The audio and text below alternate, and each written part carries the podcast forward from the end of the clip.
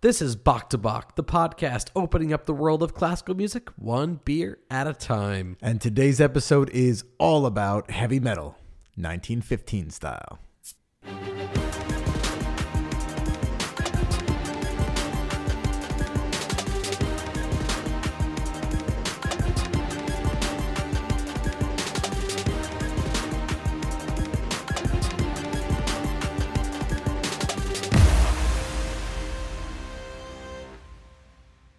Right out of the gate, I just want to get it off my chest about how excited I am for today's beer name. It's called Heavy Boots of Lead.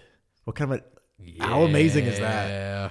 Heavy It's- Boots of Lead. It's honestly like, you know, we always talk about like, you know, the breweries, we always talk about the beer itself, but having a great name for a beer kind of sets the bar upon first impression. I mean, Madonna made great music, but it wouldn't have been the same if it was she was just called, you know, Linda, Fran. Kathy. It's all about to, to anybody with those names. w- Sorry. w- yeah, but you know, there's no Madonna except Madonna. That's true. So heavy boots of lead by Single Cut Brewing. We're going to be getting up to that a bit later on, but it, it's it is a banging imperial stout that is just amazing. And amazing. if you're and if you're listening to this episode uh, directly after listening to last week's episode, I'm sorry because these are the polar opposites of one another. Completely different. We want to stress you out as much as possible today. That's the goal. Um, and actually, sadly, you know, in the realm of classical music, this is still moderate. This is still in the middle of the road compared to what we could go into and we should go into with really modern music down the line. and we will go into eventually. We'll get there. Oh man, it gets weird. Um, anyway, but, but on that note, On what that are we, note- what are we uh, what are we listening to today? Greg? Okay, so we're gonna go back to the year. It was. It's not exact, but like let's say 1915. Um, so we are about 105 years ago from now, and this is a piece by Bela Bartok, who was a Hungarian composer who we've talked about in past past uh, episodes. In 1915, World War One? World War One is has we're a year and into that it. and that was a huge influence on this piece. Right. Um, so we're talking about Bartok String Quartet number two.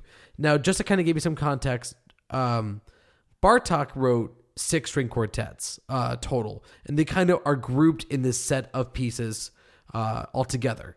And this is halfway halfway through his life. He's, Okay. he's 30s during while he's writing this All right. um, War One's happening, and this is very much influencing how he writes. Um, the the state of the world, where especially where he is living, is in disarray, and and he is just like this is really impacting his style of of composing. So before we actually dive into the elements of this piece, let's dive into a little bit of what Hungarian music is like. Now, fun fact about our parents: they met in Hungarian folk dance club in college, and yes, that's a thing. That's a thing. That's a thing. It's a classic story. It's not classic at all, but it's a story. It's a great story. Anyway, Bartok was influenced by Hungarian folk music, especially, and you will hear a lot of this. Um, there will be a lot of feel, not just not actual meter changes, but feelings of meter changes between measures. Uh, there is just this kind of unexpected rhythm to to the piece but there in the big context you look at it and it all makes sense when you look at it from like a bird's eye view this quartet by uh by bartok is a second of six and this one was actually in a normal quartet structure when you we write music usually a four movement work there's Right. usually a uh, a fast a slow a moderate and then a fast at the end Right. this one's a three movement structure, which we've talked about in the past, where it is a slow, fast, and then slow slash moderate tempo piece. Um, we are focusing on this fast second movement, which I have. I was watching the score while listening to it, and as someone who's been playing for almost 30 years, it still stresses me out how four people stay together in this work without a conductor and because not only are you like hearing all this these parts separately they they ebb and flow. There's a lot of retards. There's a lot of slowing down just in the middle of lines and then ramps right back up to a new tempo as fast as possible and just you do not expect anything. So as you're listening what you think you're hearing will not stay the same throughout the whole piece. It will constantly constantly change. And it's so exciting but it's so stressful. And it may be worth telling folks if you've never seen a string quartet perform, there's obviously this immense amount of, of chaotic music to be looking at, but in order to facilitate the the, the the the the tempo changes that you're talking about there, there has to be so much eye communication. Oh, it's eye, it's eye members. contact, and like listening's one thing, but you need to have that eye contact because you have two violins, a viola, and a cello playing this, and there's no one leading you. You guys are leading each other, so it's up to the four of you to understand who is in charge where in the piece. It's no, not always the first violin, Right. But it's whoever is leading that section. Maybe for some reason the viola. I don't know why that would happen, but would be leading that part of the piece. And that's when we lost all the I'm kidding. I. I love viola way too much, as we've said. So, but it really comes down to communication visually, and and the breath is so crucial, and understanding how to play as a unit. And that's where bands like it really takes years to play well together. You can't just kind of come together and hope for the best. Understand your bandmates and, and how they play. Yep, especially Ted. Always Ted. It's always ted Always Ted. But so this, but this movement, so much energy, so exciting. This is from Bartok's second string quartet, the second movement of three. Please enjoy. When we come back, Maddie will dive into the world of the single cut, heavy boots of lead. Oh, Man. Oh, yeah.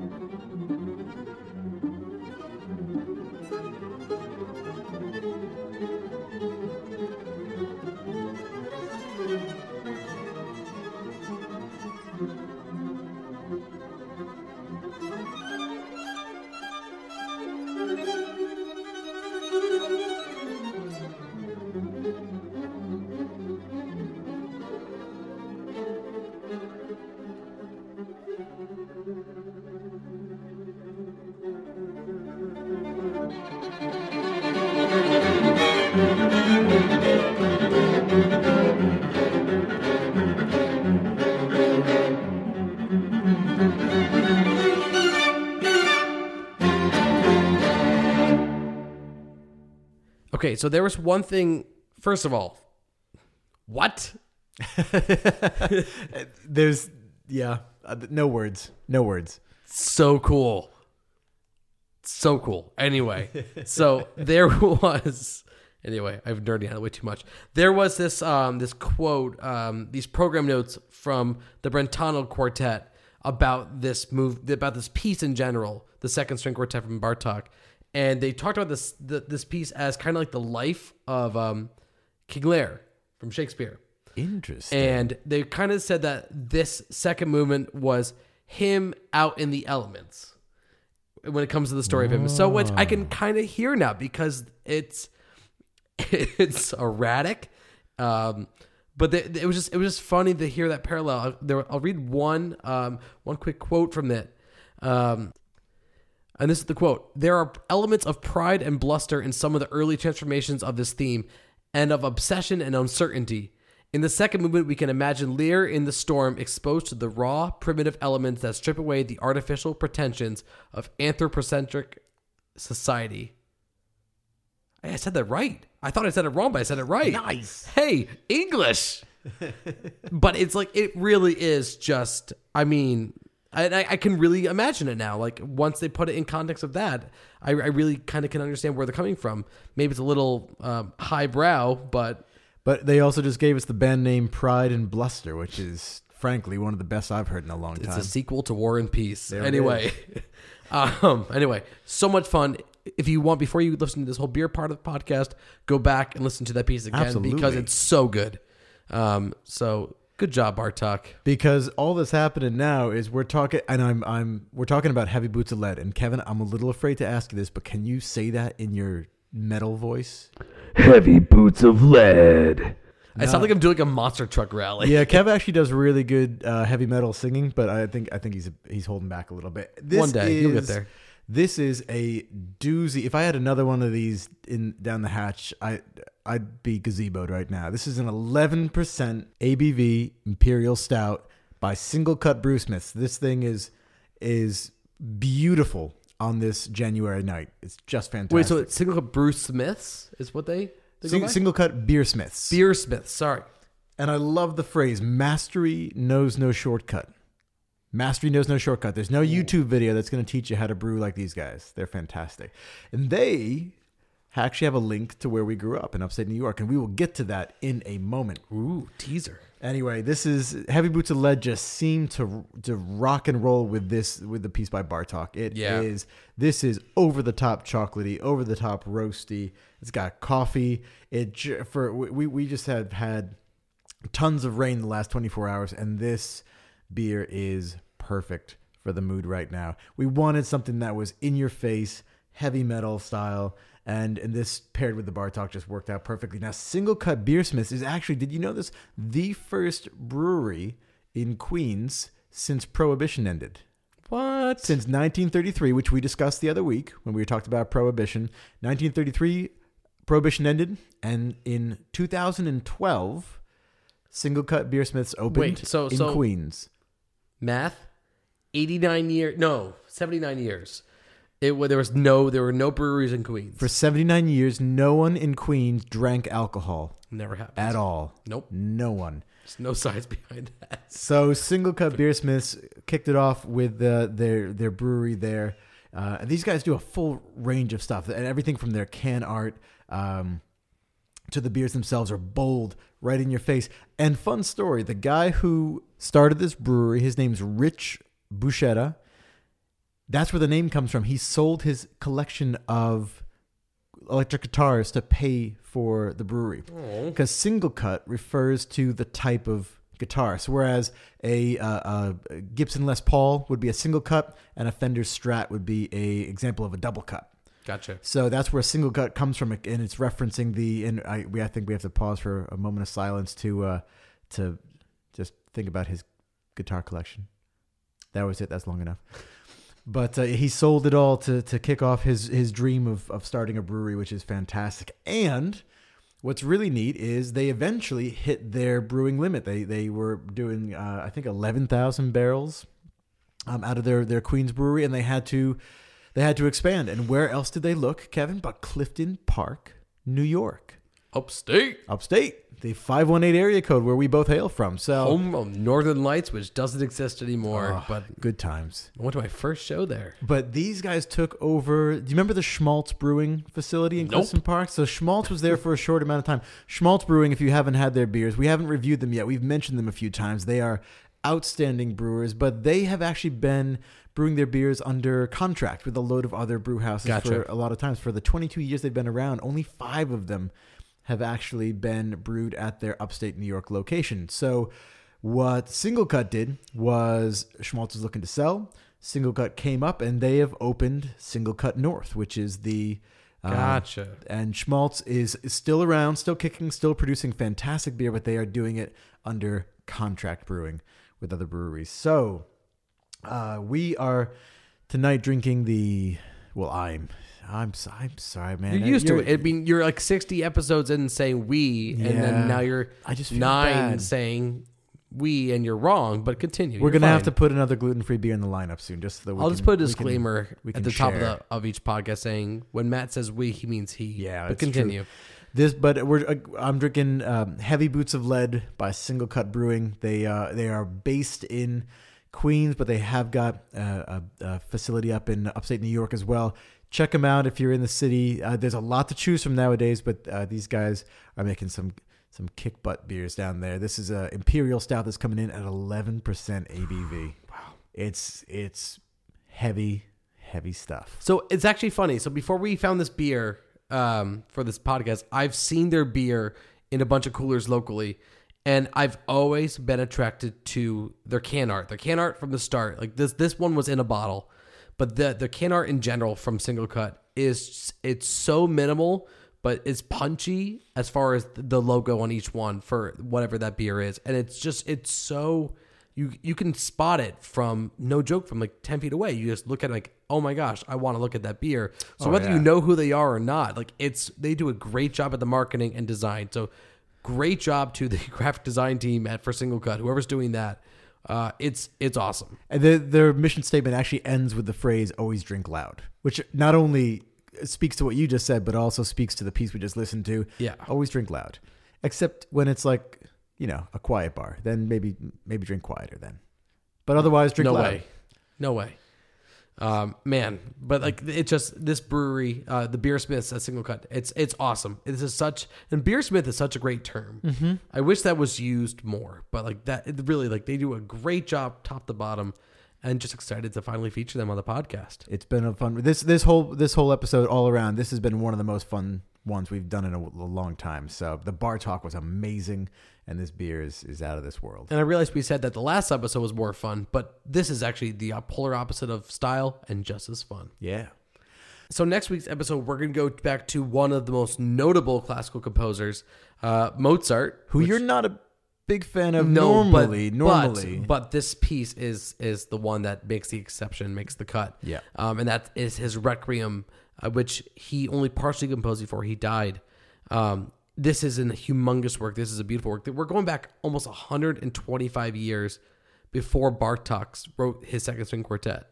So it's quite a bit of that's time. a jump. That's a jump. Yeah. Um, but very excited to do that. In the meantime, go back and listen to some old episodes of what we featured. This is episode 69. We're getting closer to 100. We're gonna It's reach it this year. Holy cow. Well, yeah, we will. Yeah, Math. we will. There we Math, go. math is hard. In the meantime, this has been another episode of Bach to Bock. Cheers. Be sure to follow Bach to Bock on Spotify to get notified of the latest episodes. And keep the conversation going on Instagram with us and follow us on all social media platforms at Bach to Bock. That's B A C H T O B O C K. Cheers and keep listening.